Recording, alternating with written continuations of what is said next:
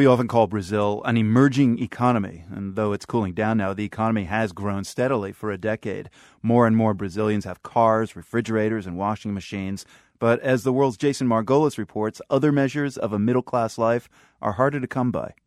You don't have to look hard to see signs of Brazil's prosperity reaching the lower classes. When I visited some slums in Rio, many of the modest houses and shacks had small satellite dishes on top, one telltale sign of people flirting with a middle class lifestyle. First of all, you have to be very careful with this idea that more people in the middle class. Eduardo Siqueira of the Transnational Brazilian Project at the University of Massachusetts Boston says these small signs of prosperity don't tell the whole story in Brazil. The number of people who are poor who got a little bit more money does not mean that they became all of a sudden middle class unless you classify middle class only by what they can purchase. Siqueira says a better metric of middle class growth is can deserving kids go to college? For the vast majority of Brazilians, the answer remains no. Because the price of education increased much more than what they are able to afford because the, most of the schools in Brazil are private. And many of the private schools are not good. Public universities are considered far superior to private schools in Brazil, with some exceptions. They're also largely tuition free, but it's hard to get a spot in one of these schools. Brazilian policymakers are trying to rectify this. In the past decade, more than 600 new campuses have opened throughout the country. Here it's a new campus built from 2006 uh, to 2010 Alexandre Fortes showed me around the Rio State Rural Federal University campus in Nova Iguaçu. He's the dean of this campus, about an hour's drive northwest of Rio. This new school isn't your bucolic campus with kids playing frisbee on a lawn. The buildings are fenced in and have armed guards at the front post. This has long been a dangerous place.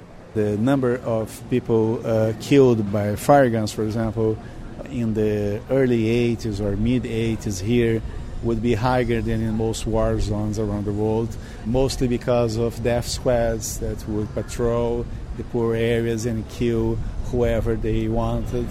Putting up campuses in poor areas is one pillar of Brazil's attempt to diversify its student population. Affirmative action is another. In 2001, some prestigious universities began setting aside spots for Afro descendants. Like in the U.S., where a Supreme Court decision on the matter is expected any day now, affirmative action has been controversial in Brazil. Many argue it's hard to determine who exactly is black and what is black enough. Some say the system is too easy to game. To address this, university admissions are now subject to both racial quotas and household income levels.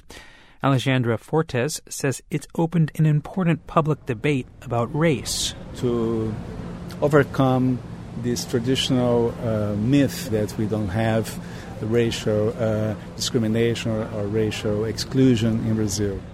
The students at Nova Iguaçu are a mix of white, brown, and black, as is Brazilian society.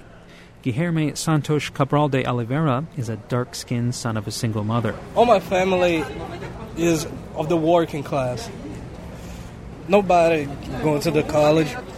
Oliveira was engaging and excited to talk about his studies. He switched between English and Portuguese. Sem dúvida, eu acho que he says a good public university in the area not only allows local kids like him to get an education, but also reach a higher social class. He wants to be a teacher when he graduates. I also met Bruno Sousa Santos, who grew up in a nearby favela. Então, cresci nessa comunidade. He says most of his friends didn't come here. Many got caught up dealing drugs, and some are dead. I asked what his friends think of him going to college. Então, as pessoas assim veem a universidade como um cara genial, vamos dizer assim. He says they see it as a way to escape the drugs. His friends hope he becomes somebody and gives back to the community. He's aware, though, that he's one of the lucky few to get out. The country's progress in the past 10 years does bode well for other success stories, says Jose dos Santos Souza, a sociologist at Nova Iguaçu.